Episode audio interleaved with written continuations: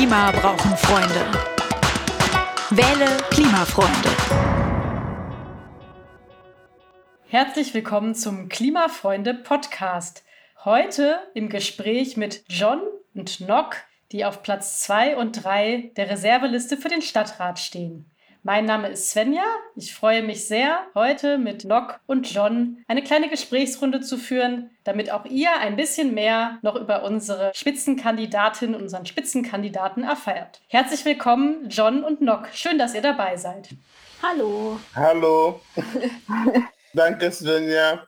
John, du bist auf Platz zwei der Reserveliste. Das heißt, da wir ähm, sehr optimistisch sind bei Klimafreunden, du wirst bestimmt in den Kölner Stadtrat einziehen und wirst der erste schwarze Mensch sein im Kölner Stadtrat. Findest du das erstaunlich in einer Stadt mit Köln, dass dir diese Ehre zukommen wird? Ja, vielen Dank, Svenja. Das ist schon, also es ist ein bisschen erstaunlich, würde ich sagen, aber nur ein bisschen im Sinne davon, dass was mir wichtiger ist, ist die Aufgabe, die damit verbundene Aufgabe, die damit verbundene Verantwortung, die man für Kölner und Kölnerinnen trägt.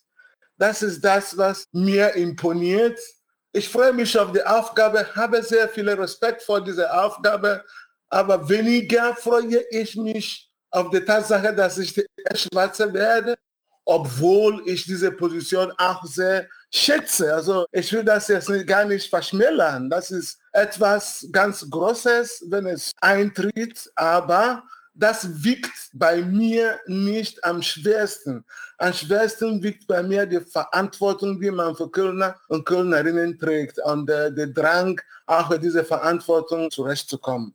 Mhm. Vielen Dank, John, für deine Antwort. Ich würde gerne noch mal kurz nachfragen. Hast du viel Kontakt hier in Köln zu anderen schwarzen Menschen? Ja, also das äh, mache ich. Ich lebe hier in Köln seit äh, 26 Jahren und äh, habe auch äh, die Entwicklung der Black Community hier in Köln äh, miterlebt und äh, mit Verlaub auch mitgeprägt. Ich bin in die Szene sehr aktiv ich weiß jetzt nicht, aber ich kann ja nicht zählen, wie viele Leute ich kenne, aber ich weiß, dass ich sehr viel kenne. Ich habe viele, ähm, so, so viel Kontakt mit vielen Leuten und bin in einige schwarze Organisationen, Migranten-Selbstorganisationen, entweder als Mitglied äh, tätig oder als Berater. Ne, äh, weil ähm, ne, aus meiner Position in die deutsche Wissenschaft und die deutsche Verwaltung kann ich auch äh, beratungstätigend einige Organisationen helfen und das mache ich seit Jahrzehnten. Also ich äh, bin schon sozusagen sehr gut mit der schwarzen Community in Köln, Nordrhein-Westfalen, auch deutschlandweit äh, verbunden, ja. Mhm. Und wie ist da dein Eindruck? Hast du das Gefühl, die Menschen gehen zu einem hohen Prozentsatz wählen oder eher nicht so? Wie ist da so dein Gefühl in der Community? Ja, der Punkt ist, äh, ich denke, das ist ja klar äh, für jeder, der die Community kennt, dass aus verschiedenen Gründen äh, ist die Wahlbeteiligung sehr, sehr niedrig. Ich weiß nicht, ob wir die Zeit und die Gelegenheit haben, hineinzugehen und dann zu sagen, warum es so ist. Aber der Punkt ist, es, es ist einfach so, viele von uns, so Menschen aus Afrika, haben nicht unbedingt dieses Gefühl der Teilhabe hier in Deutschland. Äh, wie gesagt, es gibt mehrere Gründe dazu, aber das führt dazu, dass man auch nicht unbedingt zu sehr willen geht. Und ich bin schon dabei, die Notwendigkeit äh, ähm, des Willengehens in die Community anzuregen und versuche zu erklären, warum wir das machen müssen. Die Gelegenheiten sind da und wenn man dir die Gelegenheit gibt, dann musst du es bei Shop verpacken und das müssen wir tun. Ja, und wie gesagt, viele Leute finden es gut, aber wir haben erlebt, oder wir erleben immer wieder, dass Sagen und Machen sind zwei verschiedene Paar Schuhe. Also, aber wie gesagt, wir arbeiten daran, die Black Community zu motivieren, zu wählen. Und ich denke, die Bereitschaft ist da. Bestimmt werden wir dieses Mal mehr Wähler von der äh, Community haben als vorher. Aber ob es reichen wird, um zu sagen, dass wir jetzt etwas bewegt haben, das werden wir sehen. Mhm. Vielen Dank für deine Einschätzung. Fand ich sehr spannend zu hören, deine Einschätzungen bezüglich der Community und würde mir auch sehr wünschen, dass durch deine Kandidatur auch Menschen, die es bislang nicht getan haben, sich zum Wählen motivieren lassen und einfach dadurch auch mehr teilhaben an der Gesellschaft und vor allen Dingen an der Kommunalpolitik jetzt im ganz konkreten Fall. Ja, ja, das ist meine Hoffnung. Ja, das ist wirklich meine Hoffnung. Und deswegen bin ich auch Klimafreunde sehr dankbar für diese Gelegenheit. Und das ist für mich ein Beweis, dass Klimafreunde das Thema Diversität sehr ernst nimmt. Und ich hoffe und wünsche, dass die Black Community das auch so sieht und empfindet und das auch ähm, Wahlzettel reflektiert. Ja, okay. Mhm.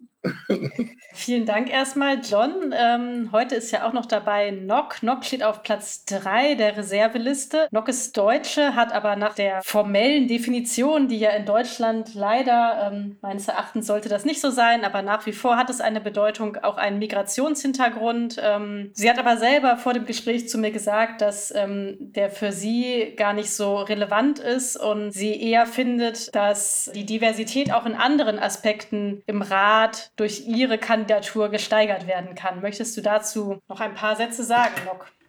Ja, sehr gerne. Also zuerst vielleicht zu dem Migrationshintergrund. Also zum einen finde ich das ein bisschen seltsam, das auf mich zu beziehen, weil ich ja selber gar nicht migriert bin, sozusagen, sondern ich wurde ja hier geboren. Ne? Ja, und trotzdem fühle ich mich schon irgendwo angesprochen, weil man einfach damit meint, dass ich anders aussehe oder halt auch vielleicht teilweise eine andere Kultur miterlebt habe in meinem Aufwachsen. Und tatsächlich, ja, merke ich auch bei mir oder wie auch bei vielen anderen, denen es ähnlich geht, dass sie sich halt weder wirklich richtig als Deutsch fühlen, noch als Mensch mit Migrationshintergrund und echt noch bis ins Erwachsensein sehr strugglen mit ihrer Persönlichkeitsfindung. Ja, vielleicht so viel erstmal zu diesem Begriff. Zur Diversität, ja, das hat auch teilweise, wie gesagt, damit zu tun, dass ich mich gar nicht so sehr definiert fühle über meine Herkunft oder die Herkunft meiner Eltern sondern halt auch viel ja, Anderssein erlebe oder darauf aufmerksam bemerkt werde, anders zu sein oder Diskriminierung oder Benachteiligung erfahre im Anderssein auch. Zum Beispiel hinsichtlich dessen, dass ich weiblich bin oder dass ich eher stillerer Mensch bin oder dass ich auch ein junger Mensch bin. Also das finde ich auch sollte auch stärker alles im Rat vertreten sein und freue mich darauf, dass ich die Chance habe, das zu machen. Das finde ich tatsächlich auch einen sehr wichtigen Punkt, den Nock gerade genannt hat. Ich tatsächlich finde es persönlich auch sehr bedauerlich, dass Politik häufig als ein Feld gesehen wird von Menschen, die gerne auf der Bühne stehen, die laut sind, die sich gut in den Vordergrund stellen können. Und dadurch gehen einfach Meinungen von vielen Menschen verloren, die sich selber nicht so gern auf die Bühne stellen, zurückhaltender sind. Und ich finde, auch wenn es erstmal ungewöhnlich klingt, total wichtig, dass auch zurückhaltende Menschen in der Politik aktiv sind, in Gremien aktiv sind. Und dieser Glaubenssatz, dass Politik ein Raum für Menschen ist, die gerne auf der Bühne stehen, so ein bisschen aufgelöst wird. Das ähm, finde ich total wichtig. Und deswegen ja. finde ich es auch sehr mutig, als zurückhaltende Person für ein Gremium zu kandidieren. Ja, da habe ich echt ein bisschen ambivalente Gefühle. Ne? Also klar, zum einen denke ich, äh, oh Gott, ähm, teilweise habe ich bestimmt auf bestimmte Situationen keine Lust, zu einer Aussage mehr oder weniger gedrängt zu werden oder von der Situation einfach überwältigt zu werden. Und zum anderen spüre ich auch so sehr dem Drang nach dem zu trotzen und es halt vorzuleben, wie das geht oder auch einfach davon zu erzählen, wie es geht, weil dadurch, dass es halt auch gar nicht präsent ist, ist, machen sich, glaube ich, viele Menschen gar nicht so Gedanken darüber. Also gibt es überhaupt Alternativen für Kommunikationsformate, wie man sich ausdrücken kann und da kommt vielleicht auch dann ähm, generell wieder auch die kulturelle oder sprachliche Diversität rein. Ne? Also gibt es nicht auch andere Kommunikationsformate so zusammengefasst, die halt für andere Menschen auch zugänglicher sind. Und das muss man ja nicht nur auf die Sprache beziehen, sondern halt auch, wie funktionieren Gehirne. Also kann man nicht auch mit Visualisierung arbeiten oder auch mehr mit multimodalen, multikodalen Kommunikationsformen. Ja, habe ich neulich tatsächlich auch gedacht, als ich über Diversität in Gremien nachgedacht habe, dass ja eigentlich, also ich habe noch nicht davon gehört, dass ähm, in politischen Gremien, weder hier in Köln noch auf kommunaler Ebene, noch habe ich das im Landtag oder Bundestag gehört, Menschen sitzen, die zum Beispiel visuell eingeschränkt sind oder Menschen, die auditiv eingeschränkt sind. Das sollte ja auch alles mitgedacht werden. Und ich denke auch, wie Nock gerade gesagt hat, dass Technik da viele Sachen lösen kann. Weil wann werden schon mal so konkret die Bedarfe eben auch von Menschen mit Behinderungen zum Beispiel mitgedacht, wenn sie selber nicht vertreten sind oder zumindest nicht für sich selber sprechen können. Es ist immer eine andere Sache, über Menschen zu reden, als mit ihnen selber zu sprechen. Ja, genau. Und wenn man halt allgemein äh, beispielsweise als Maßnahme macht, die Sprache irgendwie zu vereinfachen oder halt die Themen besser verständlicher aufzubereiten, hilft das sowohl den einen als auch den anderen. Ne? Also sowohl Menschen vielleicht mit Migrationshintergrund, die bestimmte verwaltungsdeutsche Begriffe nicht kennen, für die ist es sowohl auch ja, zugänglicher als auch für die Leute, die halt generell verbal nicht so stark sind zum Beispiel. Ja, wenn ich da schnell hinzufügen möchte, äh, ähm, ich sehe da auch einen gesellschaftlichen Fehler, wenn ich das so nennen darf. Die Gesellschaft mag den Fehler, Politiker sozusagen als perfekte Menschen darzustellen oder so zu sehen. Das heißt, um in die Politik teilzunehmen oder kandidieren zu können oder sonst was, musst du ein perfekter Mensch sein. Deswegen haben Menschen mit egal welcher Art von Behinderung, solche Menschen haben Probleme in die Politik sozusagen als Kandidatinnen Fuß zu fassen. Ne, aber auf der anderen Seite verstehen wir die Welt wieder nicht mehr. Also wir als Bürger wollen die Politiker doch auf einmal wie Hollywood-Stars sehen und sich so benehmen. Was ich meine ist, dass wir, die Gesellschaft, sind diejenigen, die die Politiker in diese Position erstmal hochheben, ne, indem äh, wir Politik als etwas, etwas Besonderes sehen, wo nur die perfekte und intelligenteste und die gebieteteste teilnehmen dürfen. Und wenn man mal irgendwo einen Geburtsfehler hat, wenn ich das nennen darf, dann ist man automatisch davon disqualifiziert. Das ist ein Fehler in gesellschaftlicher Entwicklung, äh, das wir auch korrigieren sollen. So, jetzt wieder zurück zu dir, Svenja. Das war jetzt auch ein sehr interessanter Einschub. Ich wollte dich tatsächlich gerade fragen, ich meine, du sprichst jetzt sehr gut Deutsch und bist Wissenschaftler und hast hier an Universitäten gearbeitet, also hast ein sehr hohes Deutschlevel, aber dennoch ist es ja nicht deine Muttersprache. Es ist ja immer etwas anderes, sich in einer Sprache auszudrücken, die nicht die Muttersprache ist. Inwiefern verunsichert dich das auch manchmal oder wie gehst du damit um? Ja, vielen Dank. Vielen, vielen Dank für diese sehr gute Frage und für mich sehr persönliche Frage. Ähm, das stört wirklich. Also man merkt gar nicht, wie wichtig die Sprache für das Denken ist, bis man sich in solche Position findet ne, wie wir, also diejenigen von uns, die in anderer Sprache aufgewachsen sind und dann in eine neue Sprache operieren müssen als Erwachsene. Das ist sehr, sehr schwierig. Das, das tranchiert sozusagen die Denkweise. Man muss immer vorsichtig sein, Du weißt ja, Svenja, lass mich das so sagen, die Sprache ist sowas wie ein Vehikel, das Ideen transportiert. Ne? So, und das heißt, wenn man redet für mich, wie ich aufgewachsen bin und was für ein Mensch ich bin, wenn ich rede, dann konzentriere ich mich äh, auf das, was ich sage und nicht auf die Sprache. Die Sprache ist naturgegeben, ne, weil sei es meine, äh, ich bin mit zwei Sprachen aufgewachsen, also ich habe zwei Muttersprachen. Die erste ist Englisch, das ist die erste Sprache, die ich im Leben gesprochen habe und dann später meine äh, Sprache Ibo in Nigeria. So ich bin mit diesen beiden Sprachen aufgewachsen und konnte die beiden sprechen, also ohne mir Gedanken über die Sprache zu machen, während ich spreche, weil es, es kommt automatisch und es ist gut.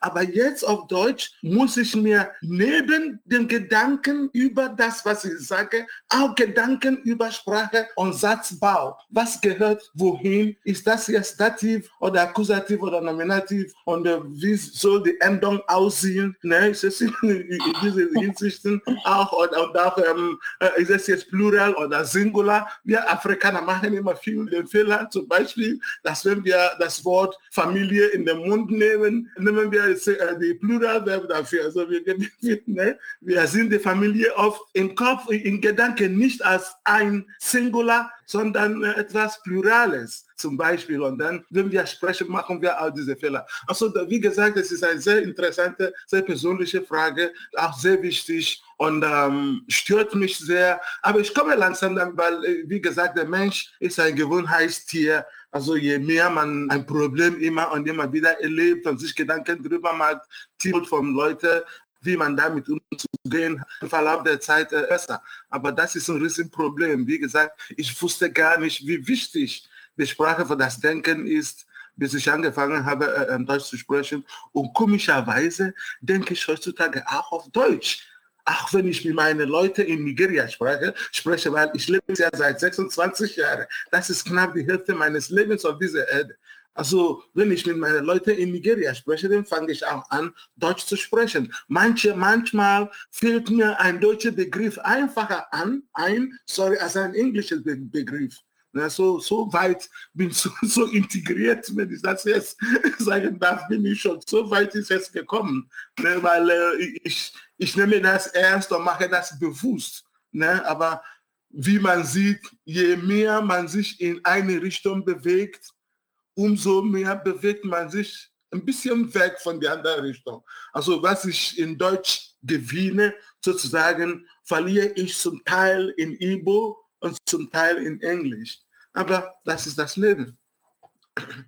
Finde ich wichtig, dass wir das oder dass du es das auch nochmal so ausführlich aufgegriffen hast, weil man sagt ja auch, Sprache ist Macht und es gibt ja durchaus auch Studien dazu, dass Leute, die sprachlich sehr gut ausdrücken können und keinen Akzent haben und auch Dialekte spielen da tatsächlich auch eine Rolle, dass Menschen, die reines, gutes Hochdeutsch sprechen, werden gesellschaftlich ernster genommen und ich finde es da ja auch wichtig, dass alle Menschen einfach dazu stehen, wie sie sprechen. Ich habe tatsächlich auch äh, lange mit Geflüchteten gearbeitet, wo viele von den Menschen, mit denen ich gearbeitet habe, waren unzufrieden, weil sie fanden, dass sie nicht genug Deutsch sprechen, ähm, weil sie Fehler gemacht haben. Aber ich finde ja, Fehler gehören zum Sprechen dazu und ähm, man sollte eine Gesellschaft auch lernen und wir alle lernen auch Menschen genauso ernst und wichtig zu nehmen, die vielleicht den Genitiv und Dativ und was auch immer ähm, nicht richtig äh, deklinieren und vielleicht auch nicht richtig konjugieren.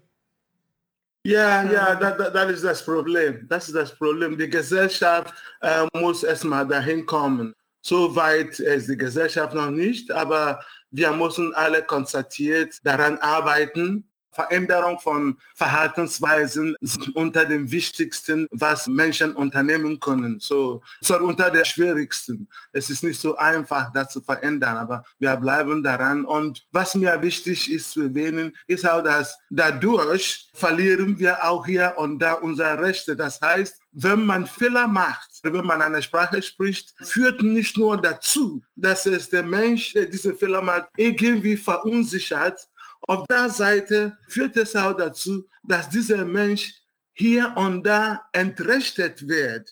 Und manchmal erkennt man das gar nicht. Ähm, ich gebe jetzt ein Beispiel, äh, damit Sie verstehen, was ich meine, dass Sprachfehler oder mit Akzente zu sprechen oft dazu führt, dass einer diskriminiert wird und auch zu Verlust des Rechtes. Es gab irgendwann, das war 2010, wenn ich mich gut erinnere, ich habe die Deutsche Akademische Austauschdienst, die AAD, damals angerufen. Es gab ein Projekt, ähm, sie haben ein Programm, sorry, für Wissenschaftler, wo ein deutscher Wissenschaftler vor drei bis sechs Monaten im Ausland forschen und, äh, und äh, dozieren kann und äh, aber wird finanziell von Deutschland also unter diese DAAD-Projekt äh, Programm sorry, äh, gesponsert. Also ich habe dort, äh, äh, als ich von diesem Projekt gehört habe, habe ich dort den angerufen und der wollte offiziell informiert werden. Ich wollte mehr erfahren. Und äh, die Mitarbeiterin, die Beamtin auf der anderen Seite äh, ähm, sagte mir, dass das Programm nur für Deutsche sind. Ich sagte, ja, ich weiß und deswegen frage ich auch. Dann sagte sie mir, dass ich kein Deutscher bin und dass ich bin in Köln und habe dieses Amt in Bonn angerufen. So, und sie hat mir gesagt, dass sie kann sogar bis hierhin, also bis da, wo sie ist in Bonn, meinen Akzent hören. Und da sie meinen starken Akzent gehört hat, weiß sie, dass ich kein Deutscher bin. Und dass ähm, also sie kann sogar vermuten, weil sie Erfahrung hat, dass ich aus dem afrikanischen Raum komme. Also dass dieses Projekt, dieses Programm, sorry, nicht für mich ist, weil es für Deutsche gemeint ist. Dann habe ich ihr gesagt, entschuldigen Sie mich, äh, äh, junge Dame, aber bitte zwingen Sie mich nicht, ein deutscher Beamten daran zu erinnern, dass entscheidend für deutsche Staatsbürgerschaft ist der Besitz eines deutschen Passes und nicht etwas anderes wie Sprachakzent oder Hautfarbe oder sonst was. Sobald als ich das gesagt habe, fiel ihr, äh, ihr Fehler ein und dann entschuldigt sie sich. Ne, aber äh, äh, da war, war es auch für mich zu viel und äh, ich habe mich ja für dieses Programm auch nicht mehr beworben. Aber das ist nur meine eigene Geschichte. Und wenn man in unsere Community kommt, hört man tausendenfach, millionenfach solche Geschichten. Also das führt dazu, dass wir irgendwie entrechtet werden. Und es ist gut, wenn die deutsche Gesellschaft davon bewusst ist und mal ein bisschen hier und da tolerant wird. Danke. Toleranter. Ja. Das äh, würde ich sagen, ist schon fast ein gutes Schlusswort für unser kurzes Gespräch heute. Nock, möchtest du noch was äh, ergänzen oder ein kleines Abschlussstatement sagen?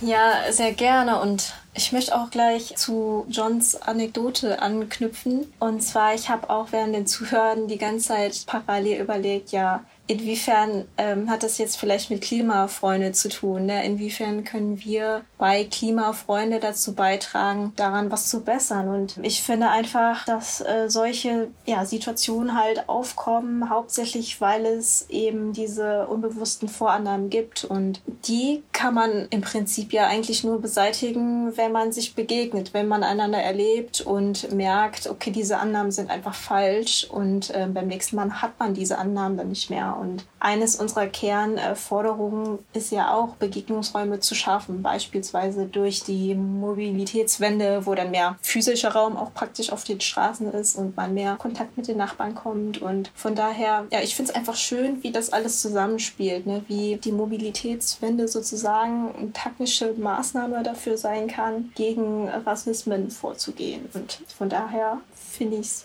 cool, was wir bei Klimafreunde ja jetzt äh, machen. Super. Vielen Dank für eure spannenden Kommentare und Erzählungen und das Teilhaben lassen auch an ähm, persönlichen Geschichten, die ihr erlebt habt. Und ich glaube genau, das ist es. Wir müssen einfach irgendwo anfangen, um um die Gesellschaft offener zu machen und mehr Begegnung zu ermöglichen. Und deswegen finde ich es auch großartig, dass ihr Platz zwei und drei seid und ähm, bin sehr gespannt, was eure Präsenz im Rat, ich bin da jetzt mal ganz optimistisch, dass ihr da beide sitzen werdet, vielleicht auch mit dem Rat machen wird und welche Denkanstöße ihr dort geben könnt. Ich bin wirklich sehr gespannt. Vielen Dank für das Gespräch. Ich hoffe, liebe Hörerinnen und Hörer, dass ihr einen kleinen Eindruck von unseren beiden KandidatInnen hier bekommen habt und wenn ihr Fragen oder Anmerkungen habt und noch mehr über Klimafreunde erfahren wollt, dann folgt unseren Social-Media-Kanälen oder schreibt uns und kontaktiert uns einfach. Ja, vielen Dank, Dankeschön. dass ihr heute dabei wart. Danke. Danke. Tschüss. Tschüss. Köln und Klima brauchen Freunde. Wähle Klimafreunde.